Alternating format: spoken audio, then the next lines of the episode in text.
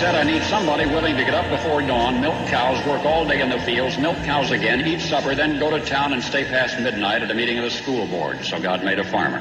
My administration will be focused on three very important words jobs, jobs, jobs. A policeman must be a minister, a social worker, a diplomat, a tough guy, and a gentleman. And of course, he'll have to be a genius because he'll have to feed a family on a policeman's salary. From this day forward, it's going to be only America first. America first. We, the citizens of America, are now joined in a great national effort to rebuild our country and restore its promise for all of our people. Because today, we are not merely transferring power from one administration to another or from one party to another, but we are transferring power from Washington, D.C. and giving it back to you, the people. Hold on to your seats. Buckle up for safety. You are now entering another dimension with The Scott Adams Show.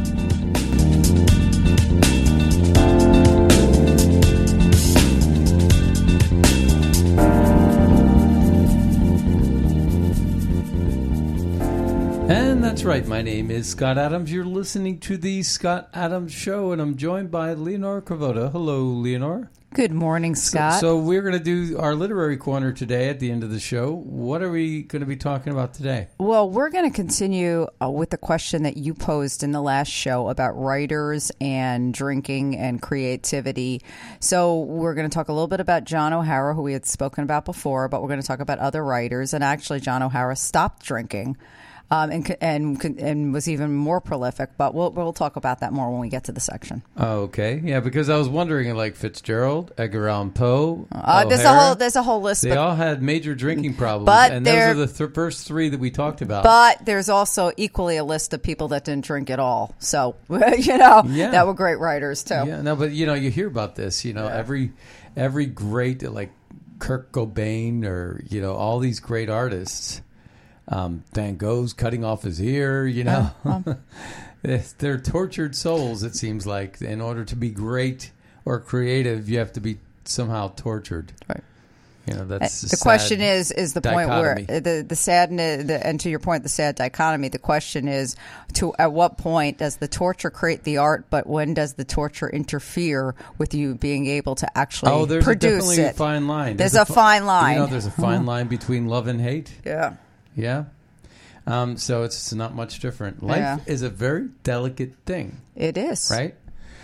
All right. So we so we have a- should cherish it absolutely, and the way you get there, uh, the way you end up cherishing something is is with gratitude. In your heart. Absolutely. you got to have gratitude in your life. You got to be thankful for even the littlest things, um, and that will help you appreciate uh, what you have. And um, because you, you know the thing is about life is you can never ever keep up with the Joneses, whoever those Joneses are. You know, you can never keep up with it. Have you been watching the Gwyneth Paltrow? Speaking of someone who has it all, You know, I uh, I've been watching snippets of it, and I've been watching a lot of the uh, writings about it. And and it's a it's a bizarre case, and just so the, the listeners know what we're talking about, uh, in 2016, a uh, a man named uh, Terry Sanderson claims that Gwyneth Paltrow skied into him and caused him to well, what is it, four fract- uh, fracture four ribs, suffer some type of uh, uh, a concussion, maybe some minor brain damage. She counters and says he skied into her. and so they have conflicting reports, conflicting witnesses. And here's the thing: she's worth tens of millions of dollars. Um, and you wonder, um, the guy first started suing for three million. He yeah, it wasn't three and a half million about, and I think it took him several years to even bring the suit. This happened in 2016, February of two, early 2006. We're talking about seven years, more than seven years. Yeah. And all of a sudden, this is en- ending up in court, and over what? They're going to get a measly three hundred thousand. By the time this guy's done, he's It's down to 300,000, He's yeah. probably going to get about a third of of of everything uh, you know, because all the expenses associated with this, right? So if he's working on a contingent basis, I mean, if he's suing for three hundred thousand dollars and wins, he might come home with a hundred grand. Maybe You know, at, the, at at this point. Yeah. And she is she is countersuing uh, for a, a symbolic a dollar and payment of her legal costs. Yeah, wow. Which I think her legal costs could be significant. So I Oh, don't think yeah. it's. I, I don't think this is nothing. But her lawyer doesn't seem to be that great. He had to apologize. anyway, you know, for um, being rude to the uh, witness. But this trial will continue for a few more days. She, so we shall see. Well, you know, somebody who also may have gotten into a ski accident and uh, got hit in the head or something is Joe Biden because somehow Joe Biden, and this is the Democrats, you know, this is the Democrats for you. The Democrats, Yeah. they are like, I like babies better than people. Newsflash. Babies are people. Yeah. Apparently, they don't look at babies as people. You they know- look at babies. A pedophile looks at a baby as an object. Yeah. Okay. And, you know, there's a lot of new trending going on about um, Ashley's diary and things like that that were happening. but- Ashley Biden's diary. Yes. Here, let's take a listen to this. So, this is just so stupid. He's such a moron, really. Honest. I like babies better than people. and he gets a big laugh, big applause.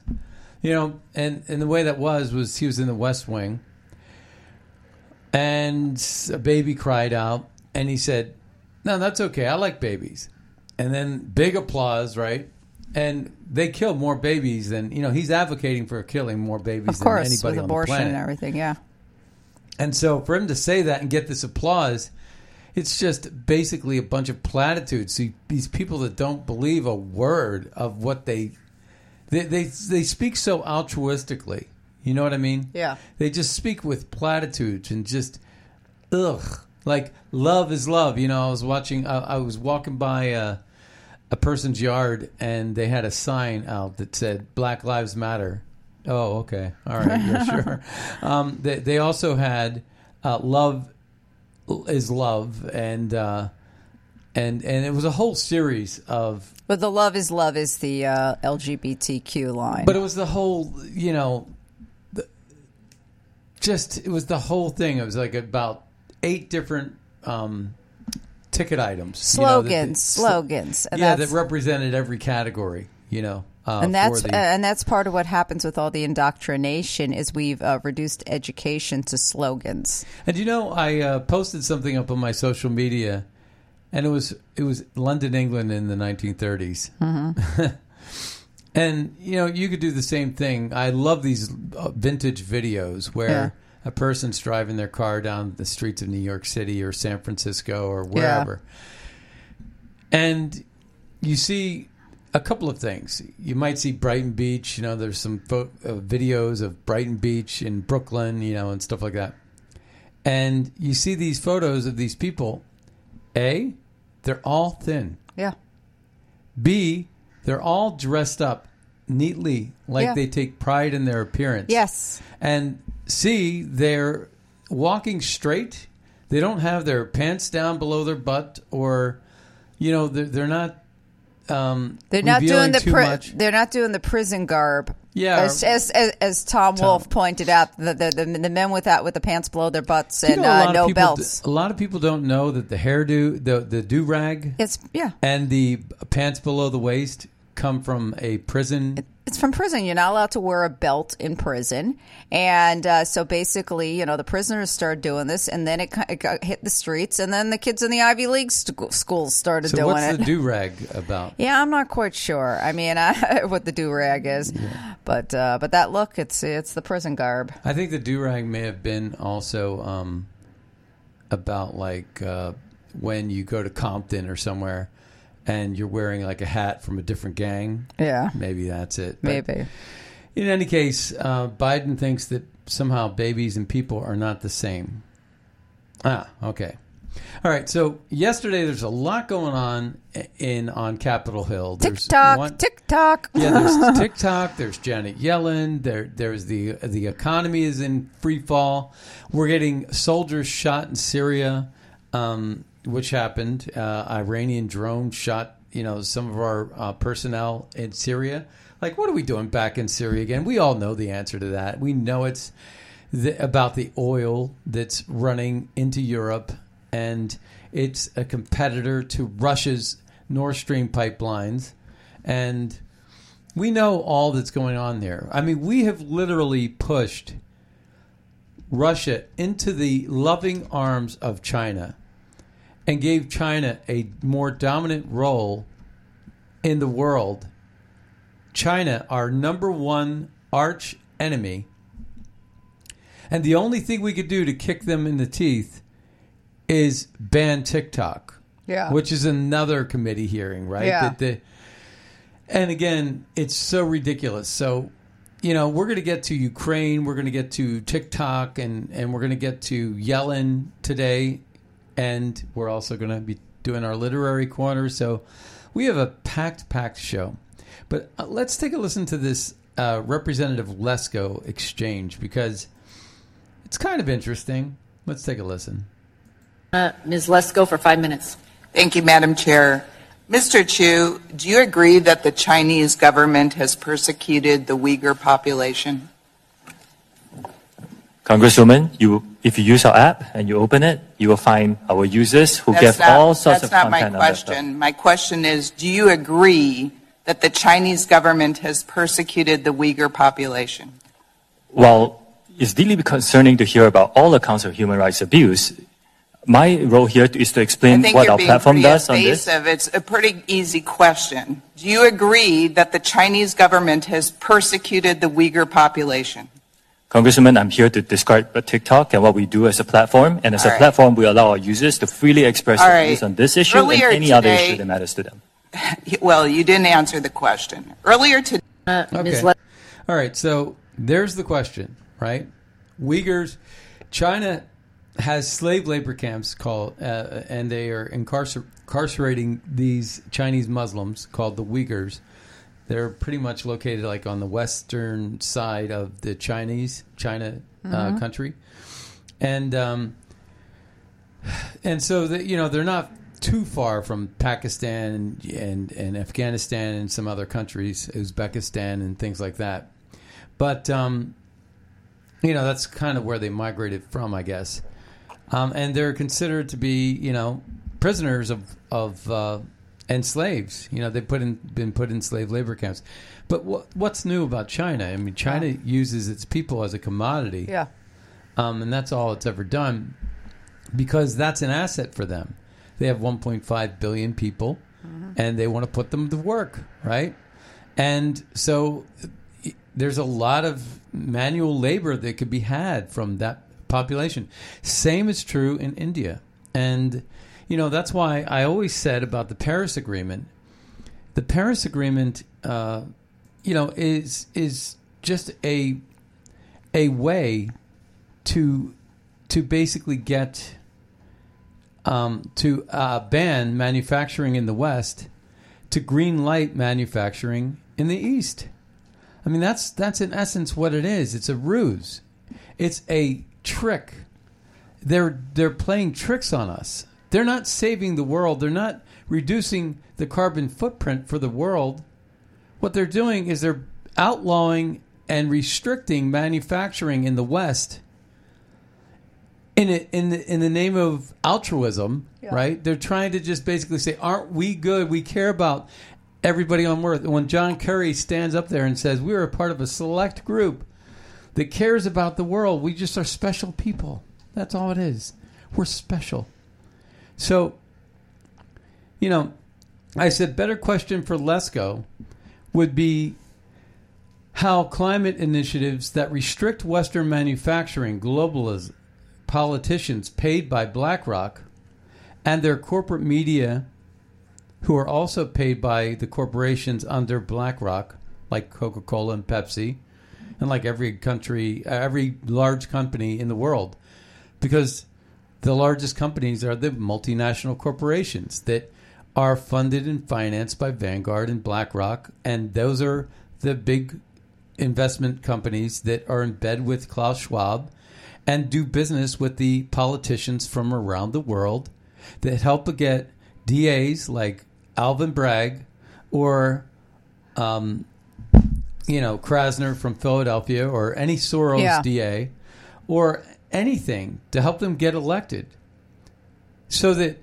these investigators can turn a blind eye to election fraud, which we were seeing in Maricopa, which again, we they just had a big win in Maricopa. The Supreme Court of Arizona said they're going to have to revisit the case uh, related to signature verification, which I think is going to be a huge, uh, huge possibility for overturning that election. Believe it or not. So there's a lot of this going on. This Paris Agreement is all about saving the world. And Greta Thunberg, who got her degree in in Finland for theology or something, you know, She has a degree. She does. Well, they're giving her an honorary degree. The honorary she degree. That's not. school. That's not a real degree. That was the funniest Yeah. joke. And she the will- person so famous for not going to school. Yeah, and she will never ever um, go against China. Why? Because China is considered to the globalists a developing nation, right? Mhm. And that's what's happening is is that China gets the green light on manufacturing, and it streamlines the um, the uh, not the Silk Road, the uh, but the uh, basically the uh, new the Chinese uh, Chinese supply chain um, initiative, Mhm. and uh, I'm I'm drawing a blank on the road, the uh, something road, Yeah. yeah, initiative uh, Chinese uh, out of China, and in any case, you know it's all about corporations dictating the terms to the politicians. Climate be damned. The but- Silk the Silk the- Road was a network Sil- of Eurasian trade routes active from set That's from a- uh, during the Ottoman uh, Empire. from the cent- second century BCE until the 15th century. Yeah, I know. There's a new one to, called the uh, uh, not Silk Road, but uh, That, but that you word has that term has been used to, for more contemporary reasons. Yeah, no, I, yeah, I get it. Um, but uh, I, I wish I could remember what it was. It's, uh, Somebody will write it and tell us how, Yeah. mu- how Yeah. much you want Yeah. bet. Yeah. Well, in any case, uh, but basically they greenlight China. China gets the um, all the manufacturing, and the corporations profit from it. See, they're profiting from the slave labor. Let's face it. I mean, as is Apple profiting from Chinese slave labor, Foxconn, and all that? They are, of course, they are. And um, you know, so we know that that's what's in play here. And this whole new world order, though, is Biden really screwing things up in one sense, because once BRICS, uh, once this marriage between China and Russia occur, um, you're going to see uh, a new dollar standard. They're already pushing that. All the trade that's going. China's going to seize the opportunity because we have a complete and totally compromised idiot in the White House named Joe Biden. But the better question from Lesko, instead of pounding away uh, at whether or not this guy from TikTok is going to acknowledge um, that there's slave labor going on in China and he dare step on the toes of the Chinese, uh, of the CCP, he doesn't want to answer that, obviously. And um, we're, we're not going to take calls right at this moment, but um, sorry about that. Um, but here it says better question from Lesko would be how climate initiatives that restrict Western manufacturing, globalist politicians paid for by BlackRock and other, and their corporate media uh, are the root cause of the Uyghur slave labor camps. It's the Paris Agreement granted that granted China the developing nation status. So Lesko would be better off asking a question like that. And do you agree that uh, the climate initiative is pushing uh, is is advancing slave labor in China? And I think that the answer would be a, an overwhelming yes. Yeah. I also replied and said Lesko's question to TikTok CEO makes for good theater, but it's worth mentioning the reason why TikTok is under attack by politicians is because TikTok doesn't hire American FBI, CIA, and State Department officials to spy on Americans like Facebook and Twitter do. to impact the and rig the elections. See, to me, that would be a better question. The better question would be that the reason why you're seeing this bipartisan effort to overthrow TikTok or ban TikTok, as all the globalist nations are, is because the globalists control Twitter, Facebook, Snapchat, Instagram, Meta, you name it, they control it. And when they control those platforms, like we've been revealed, like it's like has been revealed by Twitter and the Twitter files, we know then that what what is actually happening is that TikTok doesn't include the State Department and the CIA and the FBI and the politicians into their little games. They're actually including the CCP. So our politicians have gotten together and said, "Well, they can't let you know they they're doing the same thing we're doing, but we can't let them have all the fun, right?" So because it's the CCP and the CCP goes says go fly a kite. Not only that, but the double whammy to this whole problem is that TikTok is pulling customers from Meta or from Facebook or from Instagram or from Snapchat or from Twitter. Because now look, again, I never use this TikTok stuff. I I've never had the app on my phone. I, I also agree it's a spying tool. It's a security risk, But they all are. No, they no they, they they all are. But you know what the problem with TikTok is, and the, and a lot of people have said this, particularly with the youth, it's very um, addictive because they suddenly feel like movie stars because they create all these TikTok videos and people are seeing them. So it's it's the things that people are doing on Facebook and Instagram on steroids. Well- and that and it's very very addictive to I young don't think people. they're offering anything that you can't do on Instagram, Facebook, Snapchat, or Twitter for that matter. Yeah, well, for some reason, from what I understand, is that it, it is so in tune to everything that you're doing that it's constantly showing you things that you're interested Yeah. in. And and let me just finish my point. As adults, we can decipher and say, "Aha! It it, it figured out I want to go buy a car. Aha! It looks like I'm going to buy. I want to buy a condo." As a kid, it's like, "Oh wow, this understands me." And you they can't. And and when you look at the number of hours that people are spending on TikTok, what is it? A- Adults spend almost an hour. Kids are spending. Uh, teenagers are spending an hour and a half a day on it. I mean, it's a lot of time. Oh, it is the Belt and Road Initiative, by the way. All right, that's it. Okay. yeah, not the Silk Road Initiative. the Belt and Road Initiative. Aha. Whew. I can continue on with the show, folks. What is the Belt and Road Initiative of China? The Belt and Road Initiative is a massive China led infrastructure project that aims to stretch around the globe. Some analysts see the project as a disturbing expansion of Chinese power, and the United States has struggled to offer a competing vision. Boom. That's it. Wow, that was bugging me. But thank you for that uh, commentary as well. No, so so you know, think about it though. Anytime you got to worry when when when the you have a bipartisan support of Ukraine, what what ends up happening? Yeah. fraud, money laundering, right? So when you have this bipartisan commitment to oppose TikTok, you don't see the the Democrats stepping up to oppose Twitter uh, by uh, censorship and Twitter biasness or or Facebook for the same thing. No. no, you don't see them doing that, and you know why?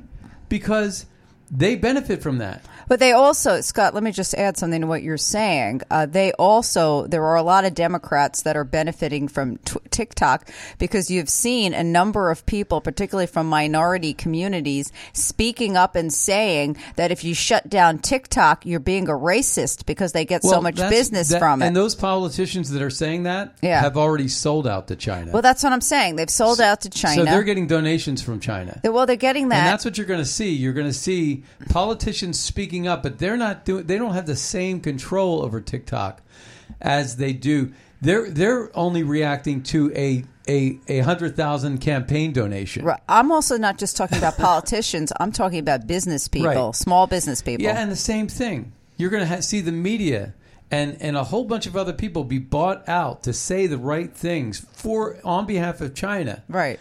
And that's what I'm saying. But no, I'm talking about the difference between TikTok.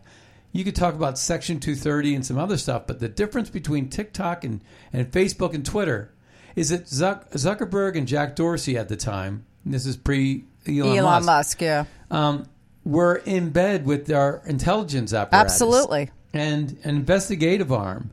And they were rigging our elections. And so I responded to Lesko and I said, bipartisan attacks against TikTok reveal politicians, FBI, CIA, and State Department officials object to platforms they do not control and who diminish the number of users on American platforms they use to manipulate people and rig elections. I'd rather the CCP have my data than the government that is locking up my J6 comrades at the White House for rallying to protest against election fraud, right? I mean, it does get to the point where you say, enemy of my enemy is my friend. Yes, that old You know, expression. You could almost say that you support Russia because you know how evil globalism is, and you know that the conflict in Ukraine is a is is about Russia versus globalism, right? And China has aligned with Russia, and BRICS has aligned as an anti-globalist G7 type of deal, where BRICS and G7 are in direct competition with each other now. And frankly, I look at the G7, Justin Trudeau's and Jacinda Ardern's and the um, Klaus Schwab disciples of the world, and Joe Biden, for example, as a bigger threat to my existence and my freedom than any of these other adversaries.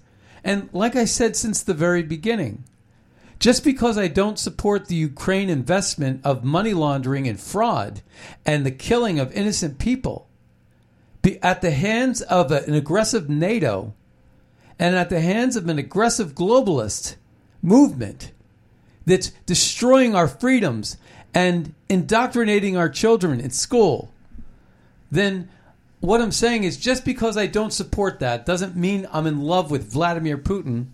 That doesn't mean I'm in love with the CCP.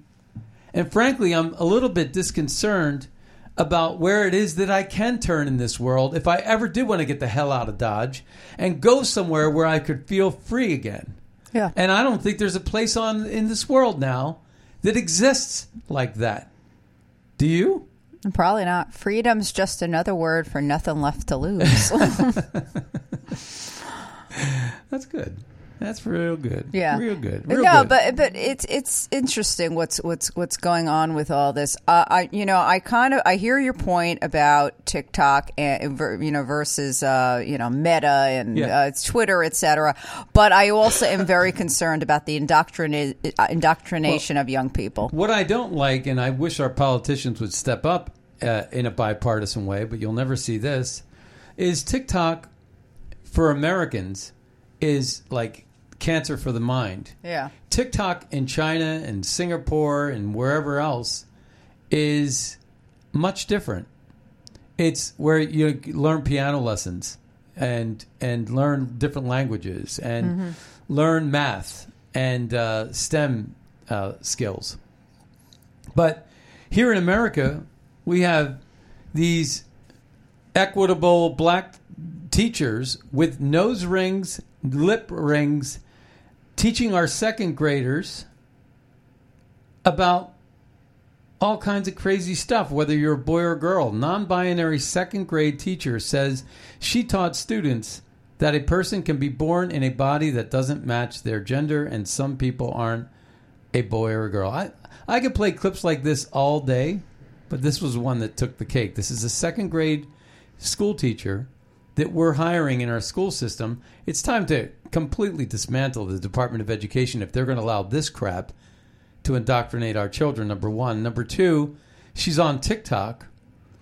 And this is the kind of thing that's banned in China, but allowed by our liberal leaders and our globalist leaders in America to, to indoctrinate our children. So, uh, I had an interesting conversation with my students the other day because we were talking about uh, the civil rights movement. Um, and if you're someone who doesn't agree with like kids learning about transgender people, please just scroll and keep your negativity to yourself. So we were comparing the civil rights movement to um, civil rights that are being fought for today and comparing how people are fighting for these things. Of course, we compared um, issues coming up with race because that is most directly connected to the civil rights movement.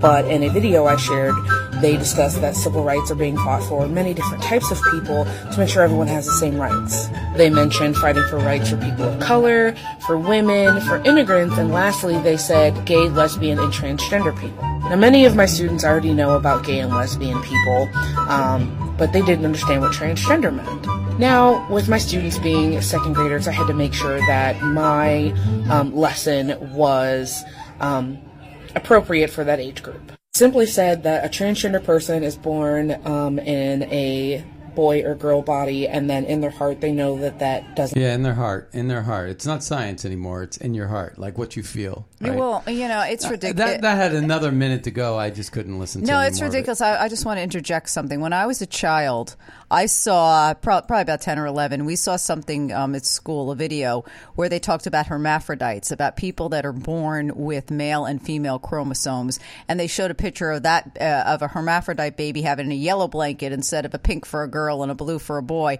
And I remember lear- hearing that this was something that happened very, very rarely, Yeah. but it happened as a result of science. Now suddenly everybody is confused about their gender.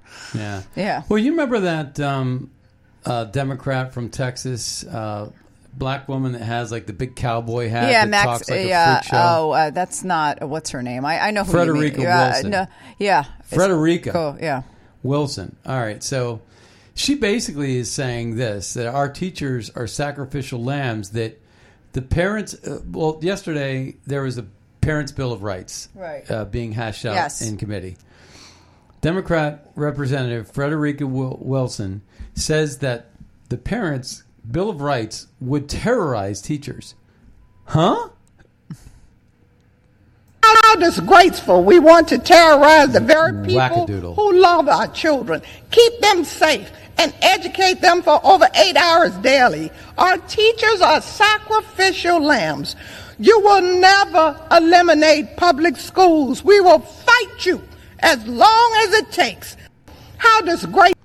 So she's defending public schools because the public schools are pretty much run by the SEIU union. Yeah. Very powerful union. And basically, that's their army.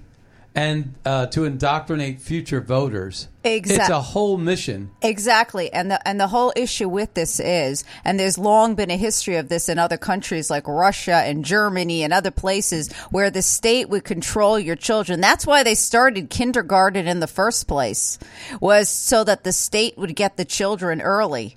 Because you know, so that's what it was, and people were being, and so and you know, we saw this with uh, Terry McAuliffe during the 2021 election for uh, gubernatorial election in Virginia, where he basically said that parents should stay out of their kids' education, and and he he said that, and he lo- and he lost an election that he was on target to win, because he said that because parents did weren't going to accept this nonsense that they shouldn't have a role in their kids' education and that the state should control it. But this is a dangerous orthodoxy, Yeah. and this is there's a long history of it, Yeah. and it could happen if and we're while not we're careful. sitting around talking about TikTok and the China threat to TikTok, you got um, Governor Whitmer from Michigan, who won by election fraud, um, basically uh, uh, selling to China seven hundred million dollars in taxpayer um, funded uh, a a Chinese battery plant. Let's take a Chi- listen. China is buying up land across the country, Farmland including ag land.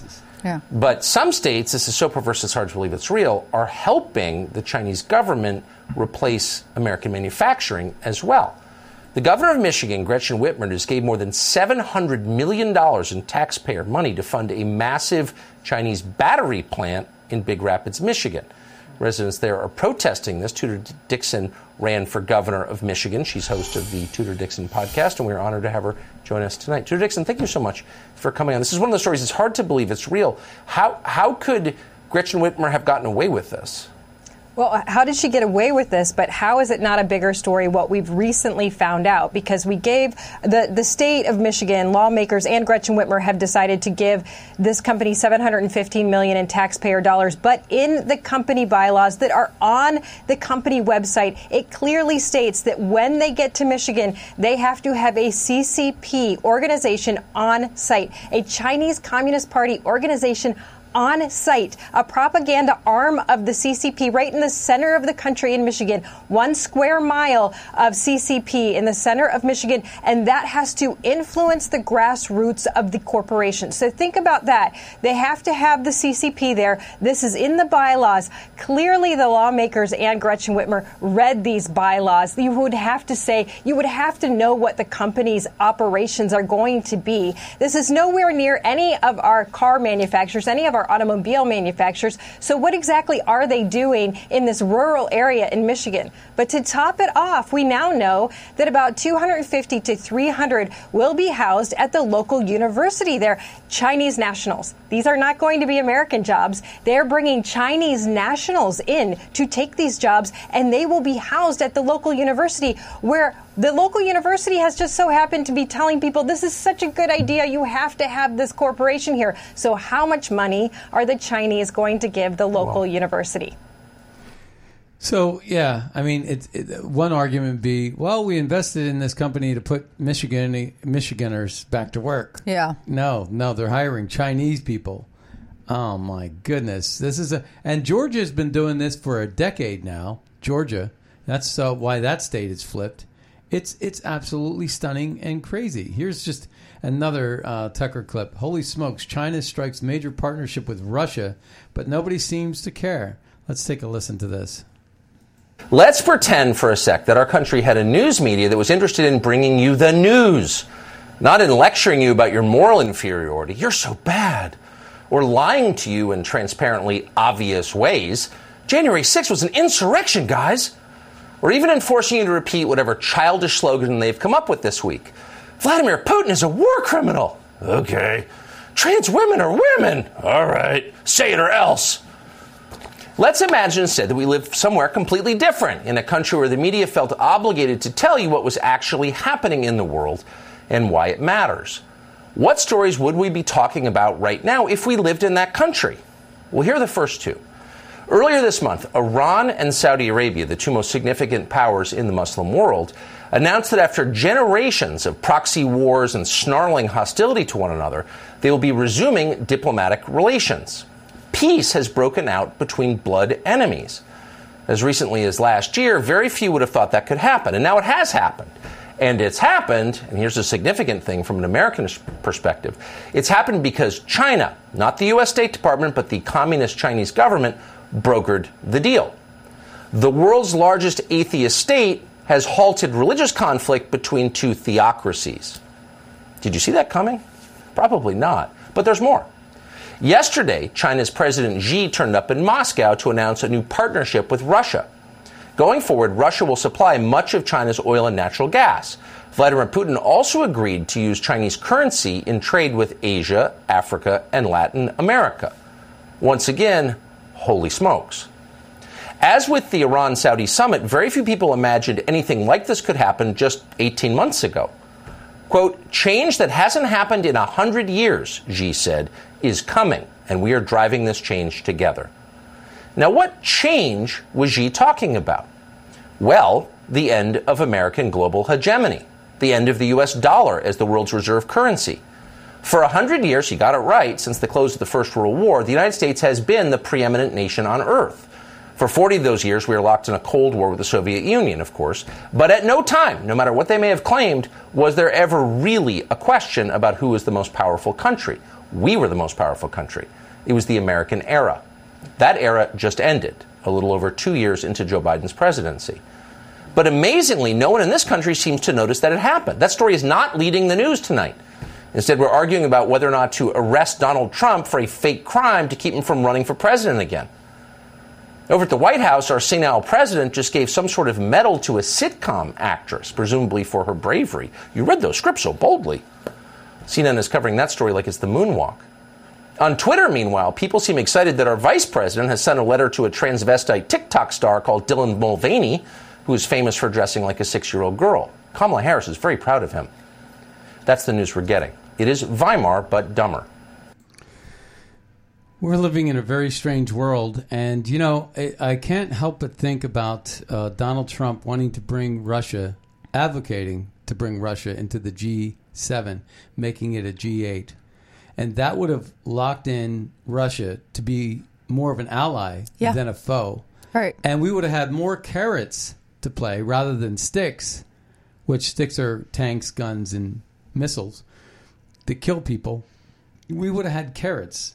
This war in Ukraine, uh, this conflict of ideas in Ukraine, could have been wrestled with peacefully. It could have been figured out at a conference board with pens and paper to figure out an equitable solution to an uncompromising situation, you know, or they someone would have to make a compromise. But it could have been done when we, if we would have been able to, um, to make it worth Russia's while financially. Yeah. Um, and and uh, and so, but we didn't do that. We don't we, we don't have any leverage over China, and the sanctions clearly haven't worked. I mean, Russia has surpassed Germany for the first time with GDP, and for the first time, BRICS is actually stronger financially than the G7 and that they have more people, they have more supply chains, they have more manufacturing, they have a new uh, monetary standard. And in the age where digital currency is inevitable, which I oppose, but yet nevertheless inevitable, we are doomed as a superpower. And it took how many years? Like just two years of this liberal concept. And the reason why is because we had eight years under Obama doing this crap to us. Mm-hmm. And when you think about it, the Republicans that we had in office since Reagan, since the 1980s, they've all been globalists. They've all put America last. This is the problem that we're facing right now in America. Is that Herbert Walker Bush, the super spy CIA agent that tried to assassinate, I believe, tried to assassinate Reagan Mhm. in his first 69 or 63 days, that I think was involved in the JFK assassination, that I think has engaged in coups around the world, got involved with a whole bunch of uh, uh, w- uh, na- international conflicts, and and then we had Clinton, we had Herbert Walker Bush, we had Clinton, then we had W. Bush, and then we had Obama. And if we didn't have them, the insurance policy was we would have had McCain, who's just as bad. Maybe he would have picked Lindsey Graham to be his vice president. You know? Well, besides, uh, uh, what's her name?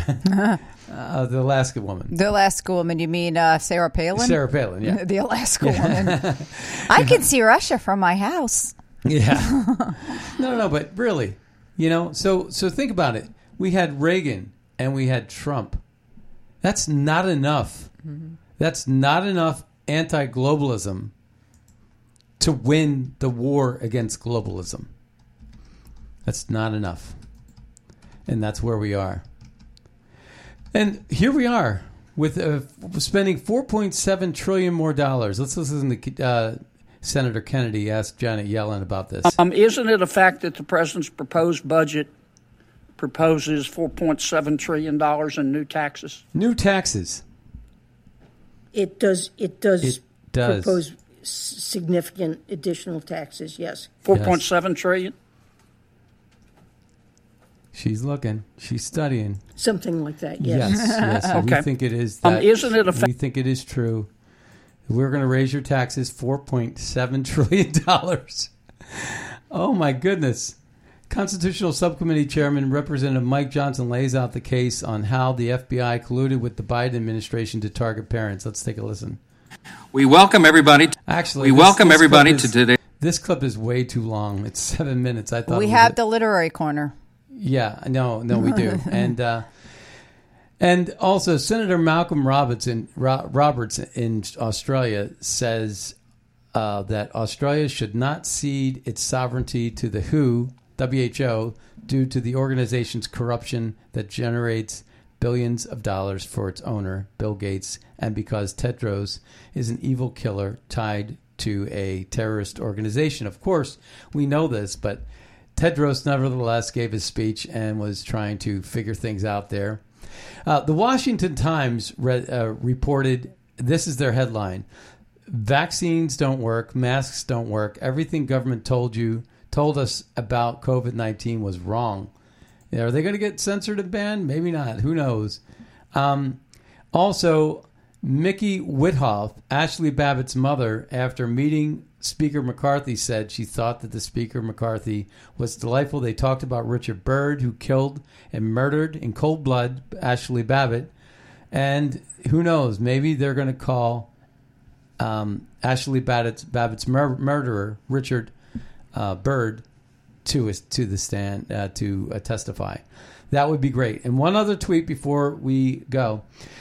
Elon Musk, a major driver of depositor flight, he says this a major depo- driver of depositor flight, that's you withdrawing your deposits from banks, is people moving money from low interest savings accounts to high interest money market treasury bills accounts. This foolish rate hike will worsen depositor flight. Actually, um, that's true. This is going to crush the mid sized banks who basically uh, are going to have to sell off their treasuries, bond, their bonds at, at a loss to make room for the deposits. Because what's happening is people are withdrawing their their money from the banks because they're not getting enough return on their investment, and they're putting it in treasury bills, which are going up in value because of the rate hikes. So they're taking them out of one place and giving them uh, investing in another, and that's crushing the mid-size level banks, the regional banks, which is inevitably going to cause a banking crush. All right, so now we got literary corner, and uh, Leonora, this is your section of the show where you get to talk about literary. You're things. and I want to. I'm going to bring up something that you might you might find interesting. Sure. So, anyway, we're going to continue our conversation from last week where we were talking about the very prolific writer John O'Hara. John O'Hara. Uh, like many writers, and you posed this question last week, he, at, for a long period in his life, had a significant drinking problem. And he, I mean, there are, there are stories about how O'Hara would go somewhere and he'd check into a hotel or he'd stop at a bar and he'd wake up and he'd call the front desk and, eh, you know, and ask them what day it was, what time it was, because he'd be confused. And, and he, but yet he was still extremely prolific. And you asked me the question about, when did he stop drinking and what and you know what type of work did he produce after he stopped drinking? He actually o'hara who was born in 1905 and died in 1970 so he died at age uh, he, i think he was almost uh, 65 when he died. He um quit drinking in 1954 shortly after the death of his second wife Wylie. And um, i'm sorry her last name was Wylie. And so he um, he and he basically um, let you know he was so broken up about that that he stopped drinking. And he was ex- still extremely prolific in those remaining years. Uh, but I wanted to bring up some of the stories about people who do drink. Now, you one of the writers that you really like a lot is the short story writer William Sydney Porter, also known as O. Henry, and he once famously said, yeah, Porter. But yeah, so I said William Sydney Porter, also known as O. Henry. You know, the Gift of the Magi, the cat, uh, the Cop and the Anthem. You know, all those stories. He famously said, combining a little orange juice with a little scotch, the author drinks the health of all magazine editors, sharpens his pencil, and begins to write. When the oranges are empty and the flask is dry, a salable piece of fiction is ready for mailing. So this is the idea that drinking it, you know helps you to be a better writer. And while O. o. Henry may have said that, the truth is most of the writers that were drinkers would be drinking they would find a way to you know get their work done and then drink later. So when you so you, you would hear stories about uh, hemingway or uh, fitzgerald drinking excessively but they would have to stop drinking at some point to actually put pen to paper. And so it, it, it's it's a, it's a very interesting conversation because the torture that people feel in their soul which leads them to be vulnerable to addiction. I mean, this is an age-old story. Artists, sing, or musicians, well, the best writers. love songs are told from a broken heart perspective. Exactly. So some of these people soul. that become victim, who become prey to drugs and alcohol, are the people that. Uh, you know, who who are creative. They're incredibly creative, but where does the fine line happen where you, you're sitting there writing the masterpiece because of all this pain that makes you also at the same time uh, addict, uh, vulnerable to to uh, addictive uh, substances. But then, but then what? Then, then where's the fine line where you you fall apart and you can't complete the masterpiece? And that's what has happened also. So, uh, so it's very Well, interesting. didn't Fitzgerald have an incomplete? Uh, Fitzgerald's last book, uh, the Lo- the Lost Tycoon, or it's also was Last known as the Love of the Lost Tycoon, Oh, was Lost Tycoon. incomplete. Lost or Last Tycoon? Uh, the Last Tycoon. It was. It had. It's multiple titles. It was either called The Last Tycoon or The Love of the Last Tycoon. Okay. And that book was in fin- was not finished at the time of his death, but it was published, and it was also published with some notes about what he intended in the book. It probably would have been almost as great as The Great Gatsby, and I've read that book multiple times. It was his book about Hollywood. Now Fitzgerald was an incredible genius, an incredible creative person, great use of language, etc. But he struggled with addiction and. But I found the O'Hara story to be very interesting, and that's why we're talking about it. Is O'Hara was What was the name of your article that you wrote? That was perhaps your best piece that my you art, ever wrote. the name of my article uh, about John O'Hara. Yeah, I, I thought that was your masterpiece. Yeah, uh, Um, but but you you write a lot of great articles, and but this one was over the top. Yeah, I mean, my so my article about John O'Hara was about how he was. What was the title though? What was the title? I don't even remember the title, but uh, I, I actually have to look up the title, but um, because I because it was changed. Uh, The novelist whose conservatism robbed him of fame. That was the name of it, and uh, and the subhead was John O'Hara was a prolific and recognized author until his support for Barry Goldwater changed everything. But was in, what was interesting about, about O'Hara was O'Hara was simultaneously a really prolific writer. He was a person who would write and rewrite and rewrite, and he would produce all this stuff. Yet at times he was a insipid mean drunk and he'd get into fights with people and all that but then when his second wife died uh, belle died uh, belle Wylie and he named his daughter Wylie um, Yeah. after the wife's um, uh, maiden name he quit drinking and he had another 16 years of writing Well, Mark Wahlberg, uh, another artist, yeah said he doesn't drink. He works out every day. Like Yes. he has a real tight regimen. Uh, says this: If you don't like the USA, please leave and take your comrades Alec Baldwin, Cher, Madonna, Rosie, Jennifer Lawrence, Miley Cyrus, Mark Ruffalo, Sean Penn, Robert De Niro, Barbra Streisand, Matt Damon, Oprah, Colin Kaepernick, and the whole lot of rich losers with you. The U.S. has an open door policy that swings both ways. Leave the rest of us alone to rebuild our nation as it was intended by our forefathers. so wait a minute is mark is mark Wahlberg uh, on the left or on the right he I'm- just said that. so, he's telling them to all leave Yeah. and i think donnie his That's bro- a bold move. and his brother donnie who Blue was Bloods, on Mr. blue Blue bloods he's a he's a conservative too Yeah. But that's a that's a really bold move to to do that in Hollywood. Yeah. But he's already, you know, he's already achieved great success. Mel Gibson too is a conservative and um, you know, pretty much has has reached his his milestones and mountaintop, but uh, and then only then can you actually come out and say what you want. Like Jon Voight, you know, his career was pretty much over when he started to really reveal his true self. His conservatism, Yeah. yeah. so some that's when they cancel you. Well, But- that lends truth to the idea, though, that there's a lot more conservatives in Hollywood than meets the eye. absolutely. Well, that brings us to the end of the Scott Adams Show. I want to thank everybody for tuning in today. And um, be sure to check out magapack.org and buglecall.org to find out how we're advancing America First policies to make America great again. Also, use Red State over at My Pillow. And with that, my name's Scott Adams. My name is Leonora Cravotta. And we'll see you next time on the radio. Bye bye. From a small town in Tennessee, a long way from the suits in D.C., but close enough now to see this mess. Where I stand, the mound's getting steeper. They grab a shovel, dig the hole a little deeper, just to bury my kids right up to there.